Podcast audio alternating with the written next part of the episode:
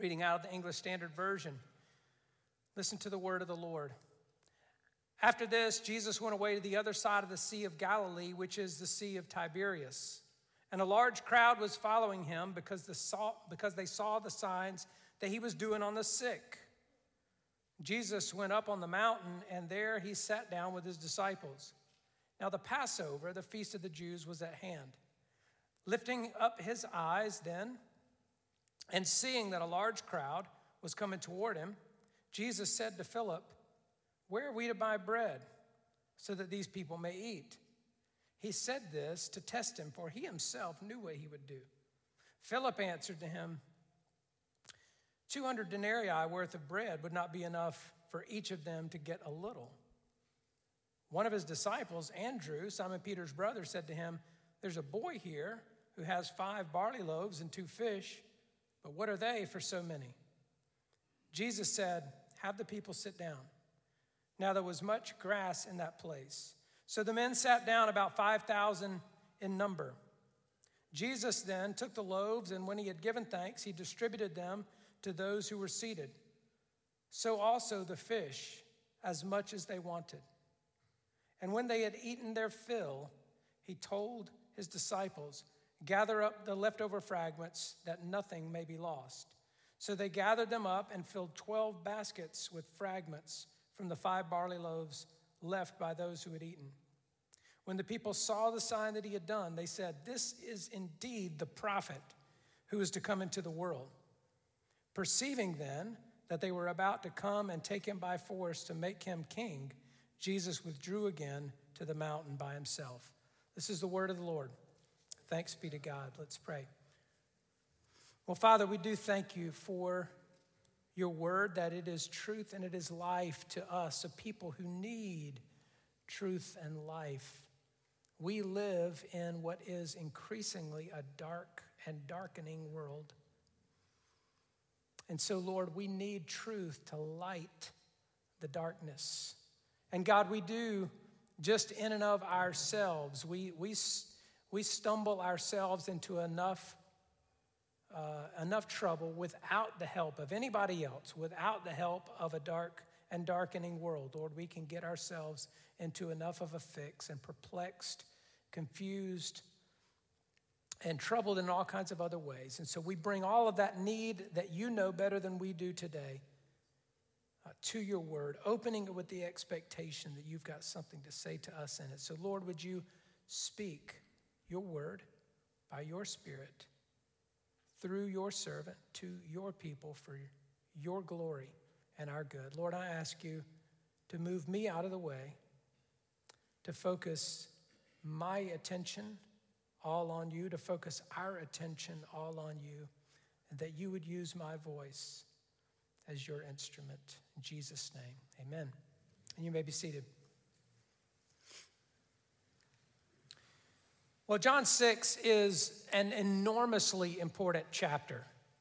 Um, among other things, and maybe part of what makes it so important is what he'll say in verse 35 and then what happens following verse 35. But down in verse 35, Jesus is going to say, I am the bread. So here he's feeding bread to a multitude. But he's going to, this is leading to a declaration where he says, I am the bread. And then what he says following that is going to drive a lot of people away. A lot of the crowds following him to see the signs, to be wowed by what he's doing and whatever other personally they may gain from that, uh, they'll, they'll be gone by the end of chapter six, many of them. So, um, as usual, in doing this miracle, Jesus is pointing to something much bigger, something about himself, uh, bigger than just feeding a crowd of hungry, hungry people, and namely that they are also spiritually hungry, even if they don't recognize it, even to an extent that they don't recognize. They're spiritually hungry, and He is the nourishment that they need. It's appropriate that we would come upon uh, this passage leading into the passage to follow um, as we partake of communion today and receive that spiritual nourishment that He is to us, His people. But it's essential to understand that as we read as we read this passage that is so so familiar. Matter of fact, there are probably few New Testament passages any more familiar to people who have grown up in church and Sunday school and that kind of thing uh, than this uh, story of the feeding of the multitude. And so it's essential to understand, uh, have some sense that there is something bigger he has in view so that this doesn't become in our minds just a story of Jesus feeding the hungry or just performing an amazing miracle to show how powerful he is. He does feed the hungry and he does care about their hunger and he does do an amazing miracle and does reveal something extraordinary about how powerful he is, but there's something more going on there. Uh, the feeding of the multitude is the only miracle recorded in all four Gospels. Um, as we've noted, John writes a different sort of gospel with a different perspective for a different purpose. And so there's a lot of content that he includes that's not included in the other four gospels. And there's some stuff that he omits that's in the, or in the other three gospels, I should say. Uh, some stuff that he omits that's in the other three. Because he, he just, he's writing for a different purpose. But this story is one that's included in all of them. But even at that, uh, John does include some significant facts here that, that aren't included in the other gospels. So this, this account of the feeding of the 5,000 in the other gospels, John has some things, uh, some details here that, that we don't see there. So number one, that it was because of the signs he was doing among the sick. Uh, he specifies here that the people, that the crowds followed him. The other gospels mentioned that it was also, um, it just followed uh, his receiving news about the death of John the Baptist. They were ministering and being just uh, swamped by people all the time. And they actually were pulling away for a little retreat. It was almost like a little staff retreat. Jesus and disciples going away to a desolate place for some rest. They didn't get any rest because the crowd followed him there. But it's also uh, that they're, they're following him because of the signs that he's done. John's the one who tells us that. John tells us this uh, occurred around the season of Passover, significant in a couple of ways. Number one, it's this spring, and that's the reason there's green grass on the hill. He mentions they sit down in a grassy area uh, that would be dead and dried up later in the year.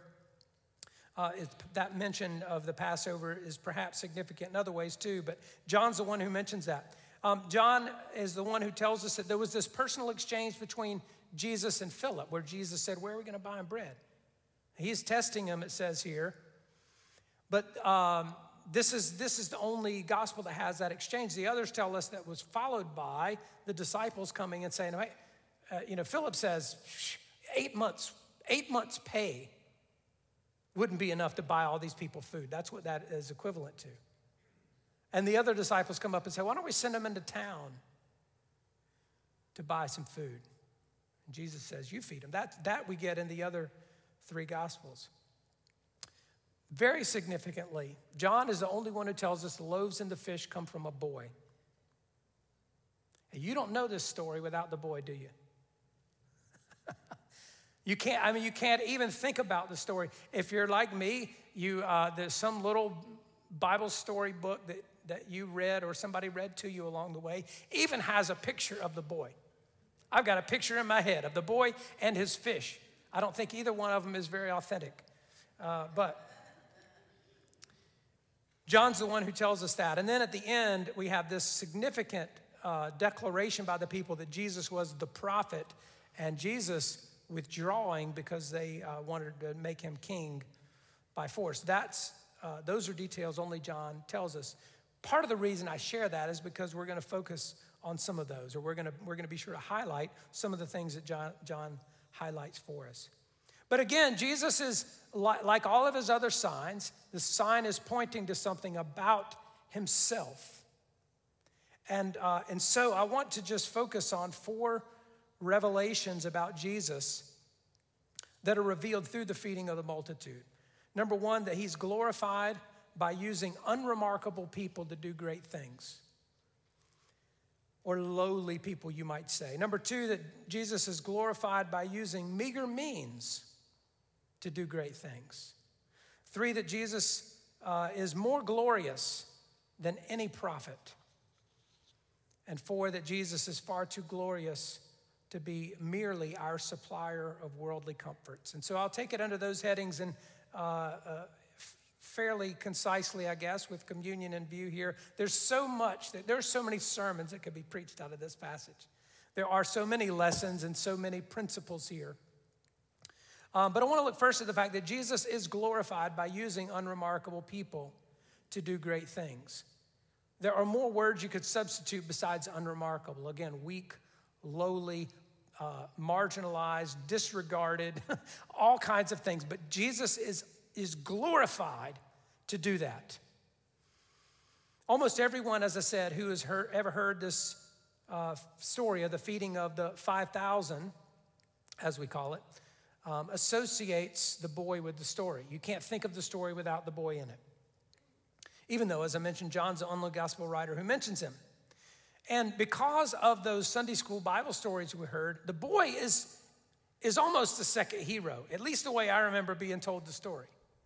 The boy's almost like the second hero of the story because this sweet little boy came and uh, he was such a good boy and so kind that he offered his fish. He sacrificed his, his lunch for the good of the masses, right? But we actually don't know that the boy did anything noble here at all. There's a good lesson in this for us to don't make, don't make sermons out of stuff the Bible doesn't say. Okay? Or devotions or whatever. And, and what's fascinating is this one's got a lot of them. This one's got a lot of them. I even read a little blog article this, this week, pretty well written, written in most, most regards, but she said that the, the unsung hero of this passage was the mom who packed this little boy a lunch. and she, you know what? Moms are unsung heroes for that fact, but she has nothing to do with the story as far as we know. I mean, there's nothing in the Bible about that, but we don't know the boy did anything noble here. It doesn't say that he came and offered his fish. It doesn't say he sacrificed anything. For all we know, uh, the, the, the, you ever thought about why is the boy the only one with any food? Right? It could have been because he wouldn't eat his lunch earlier. Right? It could have been everybody else ate, and the boy said, Ah, barley loaves and fish again. And his mom said, Well, fine, you put it back in your backpack and you'll have it for dinner, but you're not getting another thing until, you, uh, until that, that bread and fish is gone. And so Andrew comes around saying, Anybody got any food? And the boy says, Yeah, some bread. Now, of course, I just made all that up, right? But the point is, I can do it too. I can make up stories about what's not in the Bible uh, better than a lot of people can. But we don't know why this boy uh, had the food or why he came forward with it. Um, because the point here is not what the boy did, the point is what Jesus did with the boy. And, and, and, and, and part of the reason we, we, we are inclined toward that kind of reading of the scripture is because we want to find ourselves in the story and make the, the Bible about us, right? Too often. And the Bible's not about us, and certainly this isn't about us. This is about Jesus. Uh, so all we know is a boy had food and Jesus used it. Bear in mind, Jesus didn't even need bread to do this miracle. You know, this isn't like friendship bread where you need a little starter, you know. He didn't need any starter bread. When he made uh, uh, wine at the wedding of Cana, he made it out of water, right? He didn't need a little bit of wine to make a whole lot of wine. So, so Jesus could have said right here, just reach your hands down in the grass and pull it up, and you know, and they could have had bread. He could have done that any number of ways. But the significance here, as I said, is what Jesus did with the boy, because Jesus made this unremarkable person part of this miracle. That's life changing, right? Just by the grace of God, to be included in something he's doing, not because of any goodness or worthiness in yourself. In fact, in spite of the fact that you're not good and not worthy. Because you're not wise and you're not strong. Jesus delights to use people like that and include them in the story. He's even more glorified by doing that. Jesus was the guy who picked uh, the, the people nobody else would pick. I mean, you think about the way that we uh, any of us do this kind of thing. You remember back in PE and in uh, elementary or middle school or kind of at the playground, after school and that kind of thing, playing sports. So if you were doing kickball or basketball or something and picking teams, you'd have a captain pick, right? And the captain would pick, you would take turns picking. You, you pick a team for yourself. You're playing five on five basketball. These two people are going to be the captain of each team, and you and you pick. Uh, you each of them take turns picking four people, and you start with the. You pick the best person, the best player, right? You stack your team, and then at the end, you know, you you pick the short guy for the basketball team. Ask me how I know. Uh, but see, but, but see, Jesus, Jesus was the guy. I mean, if he was if he was picking the five on five basketball team, he said, "I take the guy in the wheelchair." Yeah, give me the blind kid over there.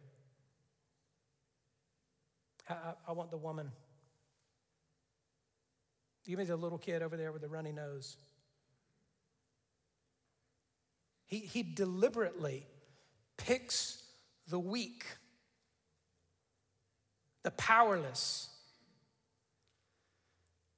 and he uses them.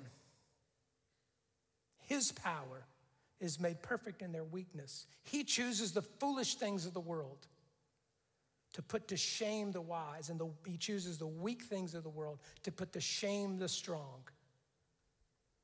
He is glorified by doing that, and that certainly is part of this story. The boy didn't do anything that we need to uh, uh, imitate other than be weak. We can, we can, uh, we can imitate that one. So Jesus is glorified by using our unremarkable people to do great things. Second, Jesus is glorified by using meager means to do great things. Not only unremarkable people, but just meager means. Less is more in the hands of Jesus. Nobody can explain uh, that he had, you know, uh, uh so many circumstances working to his benefit. Um, he didn't want it that way. Uses meager means. The meager means here, of course, is this five barley loaves and two fish. Barley was a poor man's grain. In fact, it was a grain they fed to horses, but, uh, but it, was, it was the less preferred to wheat. Wheat was a better grain for bread. Um, barley was not one of, of, preference. So it's poor man's bread. And these uh, loaves were small, kind of hand patted sort of things, and then baked I read one writer that said about the size of a Twinkie. Okay, so like a Twinkie, but without any of the deliciousness. But it's, it, it's, it's small, uh, undesirable sort of grain bread that, uh, that make up those five barley loaves. The fish are also small, and John uses a word uh, that indicates that okay, that he indicates that they are small, diminutive kind of fish. So these are little tidbits, morsels uh, to put on the bread that gives it a little bit of flavor. So think about something like sardines, smoked uh, herring, or that kind of thing that people might eat on crackers. I'm sorry to even suggest, by the way, that you think of sardines, much less eating them. But, um, but to, to, to get in our mind, again, we don't have a picture of a boy carrying a couple of uh, flounder or red drum or something around and, you know, five loaves under his arm like he got from Panera Bread. Okay, small little personal sized loaves and then some little fish like sardines that are just to flavor the bread. A very, very meager meal. And so this is the humble meal of one poor boy. Uh, truly a po' boy sandwich, if you've heard of those. Like that, that's really, this is a poor boy sandwich. And that's what's presented to feed thousands and thousands of people. And Jesus delights to do that. Uh, number three, Jesus is more glorious than any prophet. His use of barley loaves uh, actually sort of invites comparisons to an incident involving Elisha in 2 Kings chapter 4, verses 42 through 44. And it says there that a man came from uh, Baal Shalisha bringing the man of God bread for the first fruits, 20 loaves of barley and fresh ears of grain in his sack. And Elisha said, Give to the men that they may eat. This man brings 20 loaves of barley he says, Give to the men that they may eat. But his servant said, How can I set this before a hundred men? So he repeated, Give them to the men that they may eat, for thus says the Lord, they shall eat and have some left. So he set it before them, and they ate and had some left according to the word of the Lord. Again, if you would like to look at that reference later, Second Kings chapter 4, verses 42 through 44. But if you're listening there, bears some similarity, right? That someone brings some barley loaves uh, to a prophet for people to eat, but more people than could possibly than it could possibly feed. This is one of a series of mighty works that Elisha performed, but he fed here in a similar kind of way. He fed 100 people with 20 barley loaves. And, and, and this, uh, this similarity is, is not coincidental, I don't think. Inspired by God here in both cases, that Jesus fed a hundred times more than that, at least. You know, this tells us there's 5,000 men. We know there's a boy here in this story, but Matthew tells us in his account, um, plus the women and children. These are 5,000 households, in other words. Maybe some men without wives or children, of course, but, uh, but 5,000 household units. He's, Jesus fed at least 10,000, maybe 15,000, maybe 20,000 people that day with five barley loaves. Elisha's miracle was to feed 100 people with 20 barley loaves. There's no doubt in my mind that part of the point God wants to make here, that John makes for us, is to say Jesus is so far superior to any prophet that those people have in mind. Any comparison they make in their mind that Jesus is a prophet like so and so, don't even finish the sentence. Leave so and so out of it because he is so far superior to any other prophet, to any other great man. He's immeasurably greater than the greatest of men.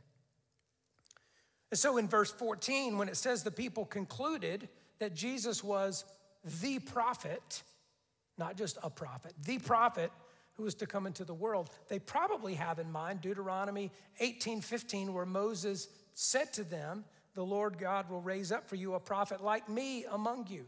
Part of what they are, are waiting for, long awaiting for throughout the history of Israel, is the coming of the prophet like Moses. And one of the things Jesus makes clear is I'm not like Moses. I am not like Elisha. I am not like Elijah. I'm like God my Father, just like him, in fact. So far superior to Moses, to Elisha, to Elijah, or any other prophet. And we ought to shut our ears quickly to anybody who uh, even tries to speak complimentary of Jesus on that level. Like Jesus is a good, a good teacher, like Confucius or Buddha or Gandhi or uh, you know, Muhammad, or that even he's the prophet that, that, uh, that Muslims consider him to be. Now, he is so far superior to that, uh, we, ought, we ought to not even uh, open our ears to regard Jesus in that way. And that's part of what he wants to reveal here that he is far more glorious than anything they're expecting. And then, fourth, I should say, far, far more than anything they're expecting, and frankly, in some cases, far more than what we expect. Because number four, Jesus is far too glorious to be merely our supplier of worldly comforts. He is far too glorious for us to treat him that way and regard him that way as the supplier of our worldly comforts.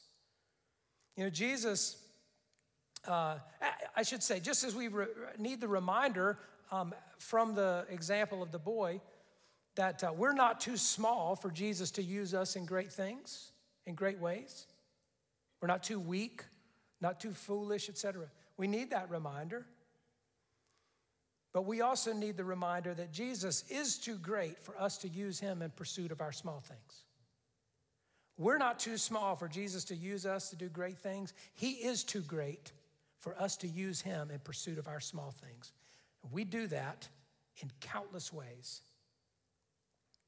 Steve Curtis uh, preached a sermon a few months ago and uh, quoted in that uh, sermon the C.S. Lewis quote that some are familiar with We are far too easily pleased. That what we, what we spend our energies pursuing on this earth, what we, what we get our appetites worked up about, what gets us animated and stirred up and agitated and worried and all of that kind of thing, what occupies and preoccupies us is, is little stuff. We are far too easily pleased, as Lewis said. And Jesus seems to encounter this from people at every turn in John's gospel. Right? He, say, he said so many times they were, they, they were following him because of the signs that he did.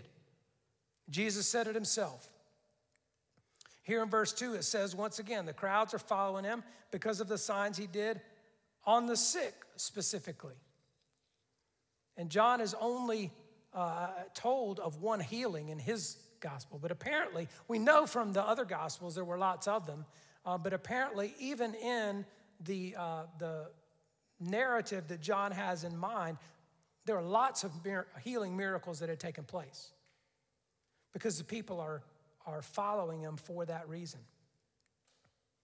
So they've seen him uh, uh, heal the sick, they follow him because of that. Then he feeds them a meal, and not just a little bit. They're not rationing here, they are all satisfied. They all have a satisfying meal, and then there's leftovers. He fills them full and satisfying. Then, seeing that, uh, the miraculous way that he did that, they're ready to make him king right there on the spot. So, this is the people he's dealing with. These are the thousands of followers Jesus has at this point. They love the healing, they love the food, uh, they love the fact that um, they think he's going to be their king.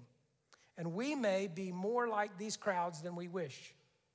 I really alluded to this a, uh, a few weeks ago in the story of uh, the woman at the well, because when, when she first finds out he's got water that will never run dry, she's like, Oh, tell me about that because it is really a chore coming to this well every day. I mean, she basically doesn't want to come back uh, to the well.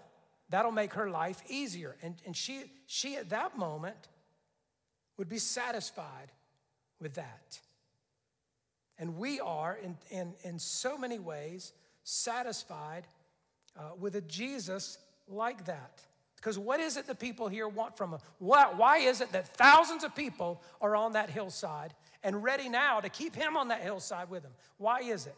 Well, uh, they want him to heal our bodies, fill our bellies, secure our borders or, or, or save our country, you might say. But in other words, they, they Passover season is a not only a religious holiday but a national one. It is one where nationalistic fervor kind of gets stirred up, especially living under the op- oppression of Roman government. And so they're they're like this is the mood. It's like July 4th on steroids. Okay? And so here's Jesus and they go, "Oh, here's our guy heal our bodies, fill our bellies, secure our borders. And doesn't that sum up the overwhelming majority of what's on our prayer lists? Doesn't that sum it up? What, what, what occupies most of our heart's concerns is that God would heal our bodies, fill our bellies, save our country. And we're satisfied with that kind of Savior far too often. We are far too easily pleased. Jesus isn't having any of it. The last verse of this says Jesus withdrew again to the mountain by himself. He's not going to be made a king. He didn't come to be that kind of king. His kingdom is not of this world. He's not having any of it. He's not entering his name in the race. He's not a candidate for that. And while he is clearly concerned about physical needs, he does heal people. And not only as a sign to point to his deity, but because he has compassion on people. And he does meet the physical needs of people. not only in miraculous ways, but in ordinary ways, because He cares about people. But He is far more than a supplier of our worldly comforts. And worldly comforts and worldly needs and worldly stresses and pressures uh, incline our eyes downward. That we look around, preoccupied, worked up with all kinds of concerns of this earth. And He's inviting us, exhorting us all the time to look up. Not only to Him, but to what He is doing and what He will do ultimately. This world is not our home. This is not His kingdom. There will be a new earth. That is part of the story, but there is nothing about this world this is not going to be your best life now. There is no scenario in which you will have your best life now. I shouldn't say that. If you go to hell, this will turn out to be your best life now. But that, but that is not his interest. That is not why he came. That's not why he did the things that he did. It's not why he's still doing the things that he's doing to make us more comfortable and more satisfied, more at peace on this earth, and more prosperous in some way. And yet, the irony is how many people will talk about like that's next level Christianity. Yeah, Jesus came to save us eternally from our sins. Yeah, yada, yada. Like that's the basic package. But the gold package is, you know, healing and prosperity and, and, and, and on and on, just sort of blessing and peace. There's a sense in which uh, that's true and well placed. In that, we ought to expect Jesus is the same yesterday, today, and forever, and the Holy Spirit that He has uh, sent to us continues to work today in all the ways that He worked in ages past. And so we ought to expect healings and provision and miracles and so forth. But you know as well as I do, there are people um, who have considered that the sort of the gold package of Christianity and then get utterly preoccupied with the gold. That really being close to Jesus, really being favored by Jesus, is measured by healings and prosperity and personal peace. It is not the case. Lift up your eyes and see something higher than that, that Jesus came to do and is doing, as he is far too glorious to be made merely the supplier of our personal comforts. And so Jesus glorifies himself in this story, and that was very much his intention on his way to doing, saying something, uh, saying a series of things that will turn the tide.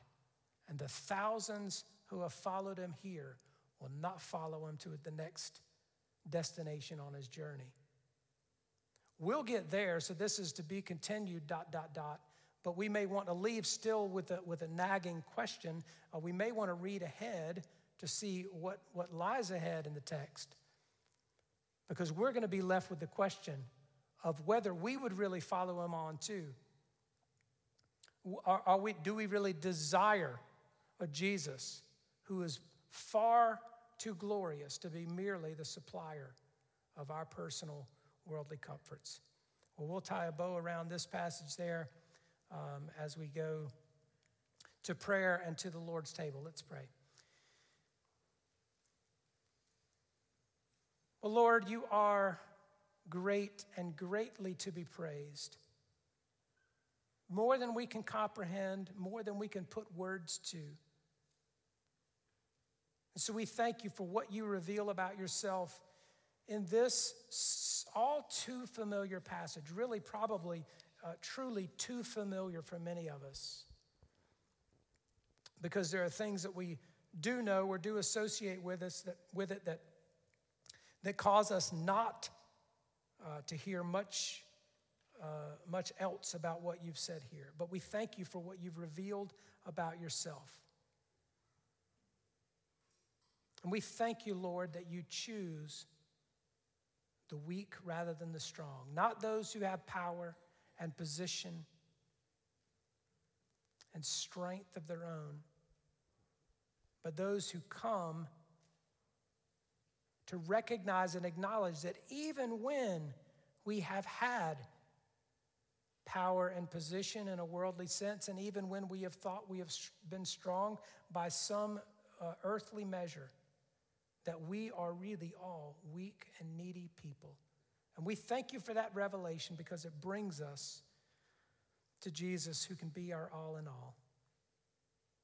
So, God, I pray this morning that as your Holy Spirit continues to work in the hearts of people, to, uh, to cause truth to flourish and be empowered and to, and to do its work, Lord, that you would challenge us and change us and move us to be people who rejoice and celebrate at who Jesus is, even when um, nothing around us in our circumstances would testify in any way about his present uh, provision or healing or um, safety and security, even in the absence of those. Lord, would you stir our hearts with such a deep affection for Jesus that we exalt him and his glory and desire it more and more. Minister that into our hearts now and as we continue about our day and week, and we ask it in his name. Amen.